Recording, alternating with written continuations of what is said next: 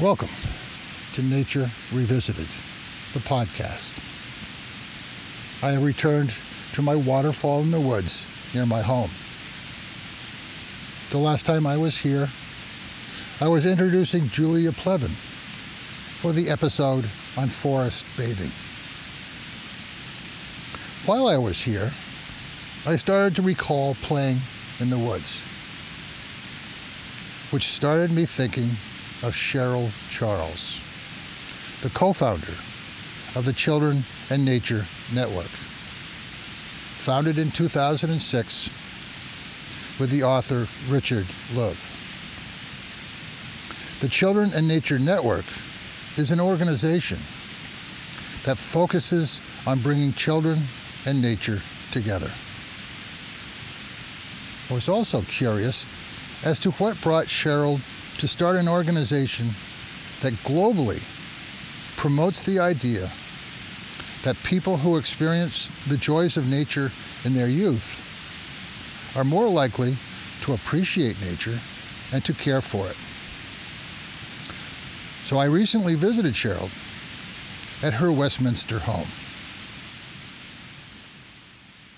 I, I, really was not only raised close to nature, but spent a tremendous amount of time outdoors in nature.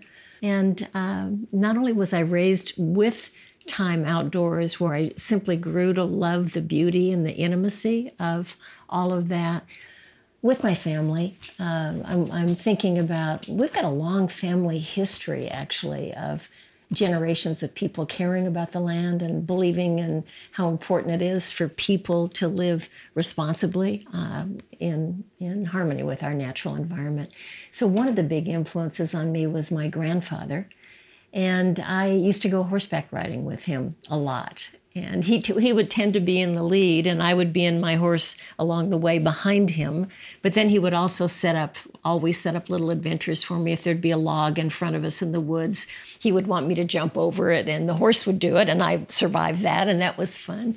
But really just a lot of of time with family members. My cousins were really important. Our grandparents were important. I was an only child and the oldest of 14 grandchildren in the Charles family. And so, as the oldest, I was often surrounded by all these younger cousins of mine. And we had so much fun. And I can't stress enough how much time we spent with our grandparents outdoors. And again, the riding horseback was a big part of that, but just playing. I was raised in the desert southwest of the United States where water is pretty scarce. But I can remember being on horseback with my grandfather, and I was like a 16 year old girl. And I came out to one of the ranches where he was one summer, he and my grandmother. And I remember riding with him, and we went to the top of a large hill, again in, in Arizona, as it turns out, in a part of that countryside that's covered with ponderosa pine. And we got to the top of this hill, each of us on our horses, and we had such a big view. And he said, I love coming to places like this because it gives me perspective. It helps me understand, you know, who I am and, and where I fit.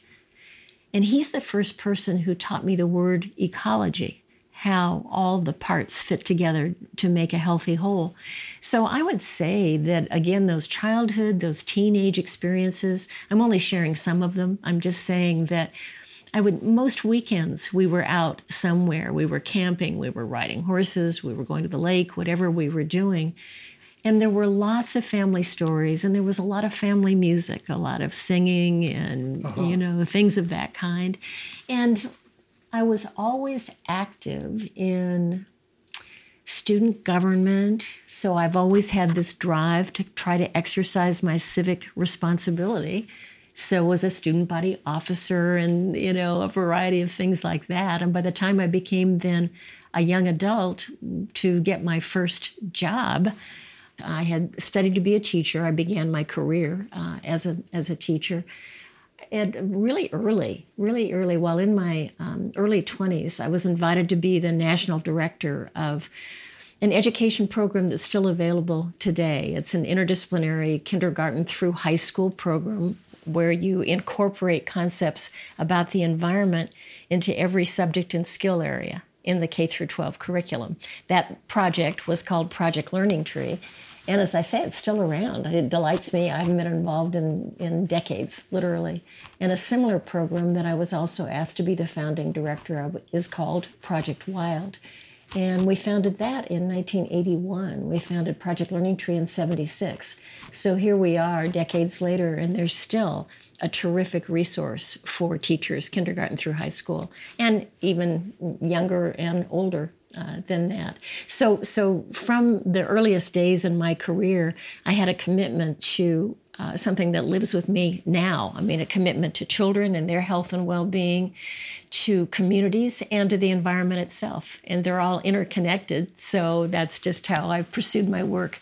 And I remember going back to my grandfather and saying, This is so fantastic. I get to combine my, my commitment to education, which really helps people be the people they most want to be if we can optimize their learning so my service to people and my commitment to the environment. And those two were put together with this environmental education program for children, kindergarten through high school.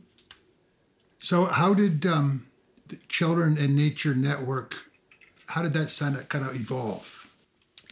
In 2004, I was asked to help put together a national conference in the United States that was really sponsored in part by a lot of the federal natural resource agencies. So think U.S. Forest Service and um, U.S. Fish and Wildlife Service and others. And the people involved in founding the conference were worried about what was going to happen when the baby boomer generation decided to retire from those roles in natural resource agencies and who was going to take over who was going to be able to step into those areas of responsibility. So we started the planning for that conference in 2004. In 2005, the journalist and author Richard Louv published Last Child in the Woods Saving Our Children from Nature Deficit Disorder. I always want to say quickly with that title that Rich coined the phrase nature deficit disorder. And he's the first person to say that's not a medical diagnosis. It's a description of changes in childhood. I read that book of Rich's, which I think was his seventh book, Last Child in the Woods, and I didn't know him. I read it cover to cover, and I reached out to him to ask him if he would be a speaker at that conference. And he came, we held the conference in November of 2005. And while we were there, he said, Cheryl, I think there's a need for a new nonprofit, the Children and Nature Network. And our only purpose will be to reconnect children with nature or to connect them where they've never been connected. And our mission will be really worldwide because children throughout the world are disconnected from nature in many ways. I, I, also enjoy saying, you know, many of us have worried about changes in childhood for a very long time, and, and people did long before I was born.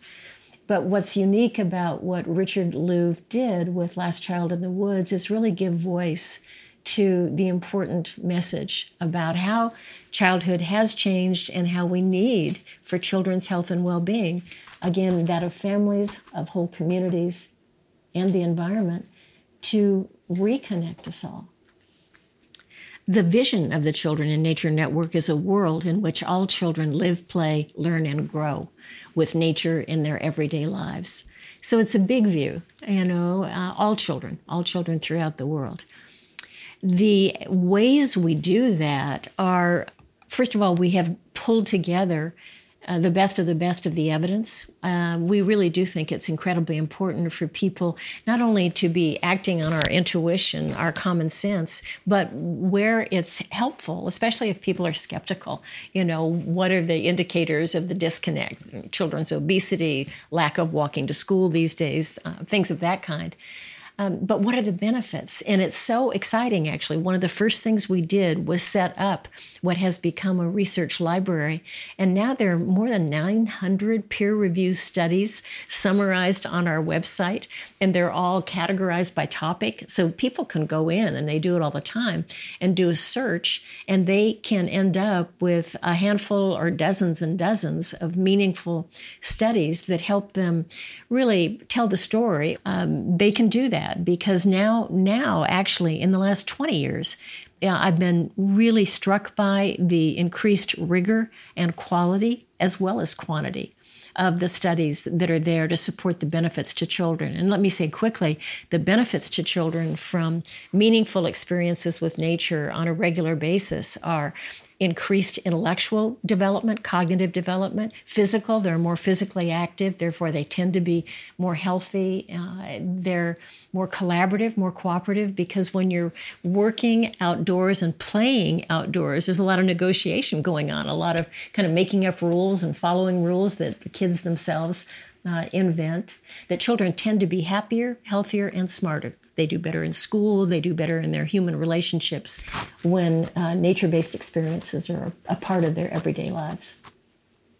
Um, there are a number of initiatives through the Children and Nature Network that are helping to bring that vision to life. Uh, two examples of those are our work with cities, so that cities throughout the United States. This is not around the world, but around throughout the United States. There are now 18 cities that have been part of a process to apply to be essentially model or pilot cities where they um, really innovate to make nature based places and spaces more accessible, especially to children who wouldn't otherwise have those opportunities.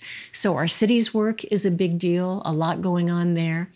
There's a health related initiative that um, many individual pediatricians and general practitioners uh, are stepping up to help with. Many um, physicians are beginning to literally prescribe time in nature for their clients, their patients, from the earliest childhood uh, pediatrician care to those for adults. I looked at one recent study, for example, where elderly people with Alzheimer's, if they were in um, a, a facility of some kind and that facility had access to natural outdoor places, those people with that condition tended to be less aggressive. They were just more peaceful. So the health related benefits are accumulating as well. Another big initiative through the Children and Nature Network is work to green schoolyards lots and lots of schoolyards. In fact, the majority still, unfortunately, have too much asphalt and not, mm, you know, lovely, environmentally conscious, nature based places where kids can learn and grow. So that's work underway uh, as well. The, the, the, main thing we do, though, the Children and Nature Network doesn't really run programs, but we have a robust website uh, childrenandnature.org. We have printed resources. We have we provide technical support, and we have these kind of banner initiatives that people can look to and learn from. What are some of the you might consider some of the really success stories a result of your organization? You know, I think um, as a direct result of the organization, I think I know more about individual people who have said their lives have changed through some kind of experience that they've had that the network helped to make possible. I think another indicator is the actual growth and visibility of the children and nature movement worldwide.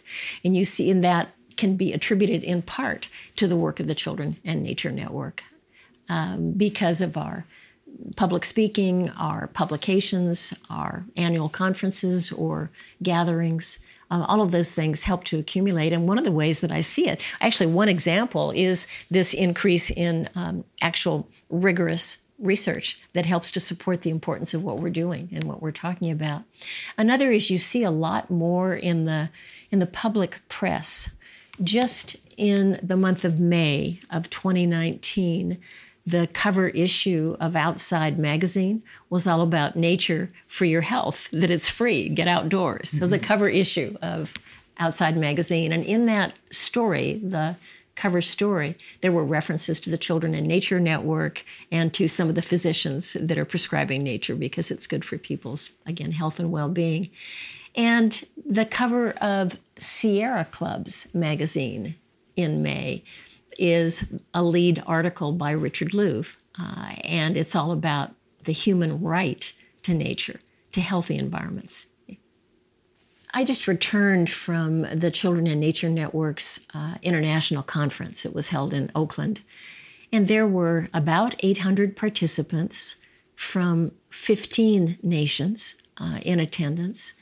And for the last many years, since we founded the organization in 2006, there have always been people from other parts of the world who have come uh, to the conference, sharing stories, sharing commonalities, sharing, you know, this uh, desire to kind of rewrite the balance in children's lives so they're not indoors so much, they're not hooked into the electronic media so much, so that they have a healthier balance in their lives where, you know, getting outdoors, playing, running, climbing, exploring, all of those things are just a part of their birthright um, as children. Where is it going? I think the organization will always have um, a commitment to uh, improving children's lives and, and the in the equity piece, all children, I think that will continue to strengthen. I've seen that part of the commitment grow even in the last few years. The, the notion of really trying to make it actually happen for children who do not live in circumstances where they have easy access to have that change so that they really can have uh, healthy environments where they play and learn and grow um, readily available to them. I think um, I would love to see this all be so successful that we don't even need an organization like right. that anymore, you know, because it's just a way of life again, that cities are abundantly um, diverse with diverse wildlife and plant life, and they're walkable, and that people enjoy them. And you see families and others, you know, outdoors feeling safe because safety in the outdoors is an important part of that. And and and in urban environments, we're not talking about people having to get off to the wilderness. That's inspiring for some. Uh, at the same time, what will make the most meaningful difference for people in their everyday lives is where we live, in our neighborhoods, where we work, where we walk, that kind of thing. And I think all of that vision is within reach. Uh, and I, you know, just having come back from this conference, the commitment is as deep as ever. So you're optimistic. I am optimistic about it, and I think, I think it's a slow path, but in some ways, I think it's taking root uh, faster than it might have. I think um, maybe the new media help us, uh, social media and others help us bring attention to what's missing for children and why it's so important for all of us, not just children. Uh, to have um, beautiful and natural environments within our everyday lives. Internationally, we're doing something right now that I think is important. We have partnered with the International Union for the Conservation of Nature. That's an old organization founded in 1948. I know there are more than 200 nations that are a part of it and thousands of non governmental organizations, and then many, many individuals, thousands of individuals are members of it. The IUCN, as it's called, uh, launched a campaign called hashtag Nature for All a couple of years ago. And the Children and Nature Network has been a supporter and a collaborator of that campaign since the beginning. And just a few months ago, um, the Children and Nature Network, all of the Nature for All partners, and IUCN pulled together a synthesis of the research to really, for the first time, make it even more clear what is it that has people tend to take action to benefit the environment. So, again, not only is connection with nature good for individual people's and whole communities' health and well being, but when we fall in love with nature, want to take care of it, we tend to translate that into action throughout our lives. So, we produced this a new publication. It's called Home to Us All How Connecting with Nature Helps Us Care for Ourselves and the Earth. And it's being used right now uh, in policy deliberations of nations throughout the world, including the United Nations Convention on Biological Diversity. So I, I remain optimistic, especially as we look at people at every level in our homes, in our neighborhoods, you know, within our families and communities, but also globally at the policy level when people try to implement and work to implement changes in city zoning commitments to um, you know to the health field to the education field all of which can translate into um, healthier environments for people one of the things I worry about right now is I, I worry about a lot of things. Uh, even though I stay optimistic, I worry about a lot of things.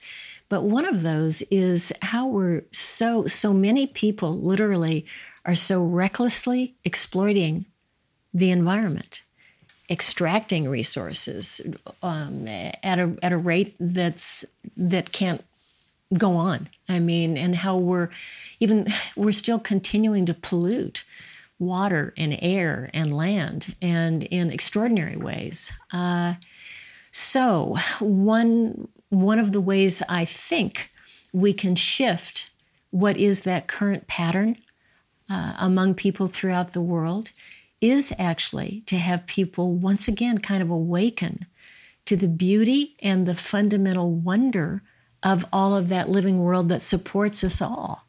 And and you can't do that vicariously. Well, maybe you can do a little bit of an extent because I know some people have seen films. Maybe long ago, Jacques Cousteau inspired many, many people. Um, David Attenborough's work and others. Some people can be inspired enough by a film or even by a book. But for most of us, it really takes being outdoors and having uh, an, an, extraordinary or even just a, a simple experience, but was so filled with wonder that it touches us, it touches our heart. And so, what I'm looking for is ways to have people throughout the world literally re engage with nature because we really must let the earth rest and refresh in places where it's being harmed. And those of us who live in areas that are still lovely, we need to keep doing everything we can to make sure they stay that way. So, conservation efforts matter, water quality, you know, caring for the soil, uh, all kinds of things that are within the, the reach of each and every one of us. We can all garden, even if it's in a very small way. And just by doing that, that simple act of connecting with growing flowers or food, whatever that might be that we choose to, that will help shift the consciousness. That will help us all, you know, really not take for granted what really can't be taken for granted. The, even though the earth and all of its living systems are resilient, uh, they can't all take the kind of abuse um, that that it, the earth itself is experiencing right now.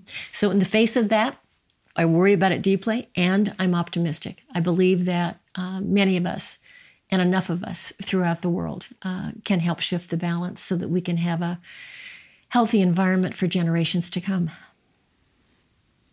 I hope you enjoyed this edition of Nature Revisited.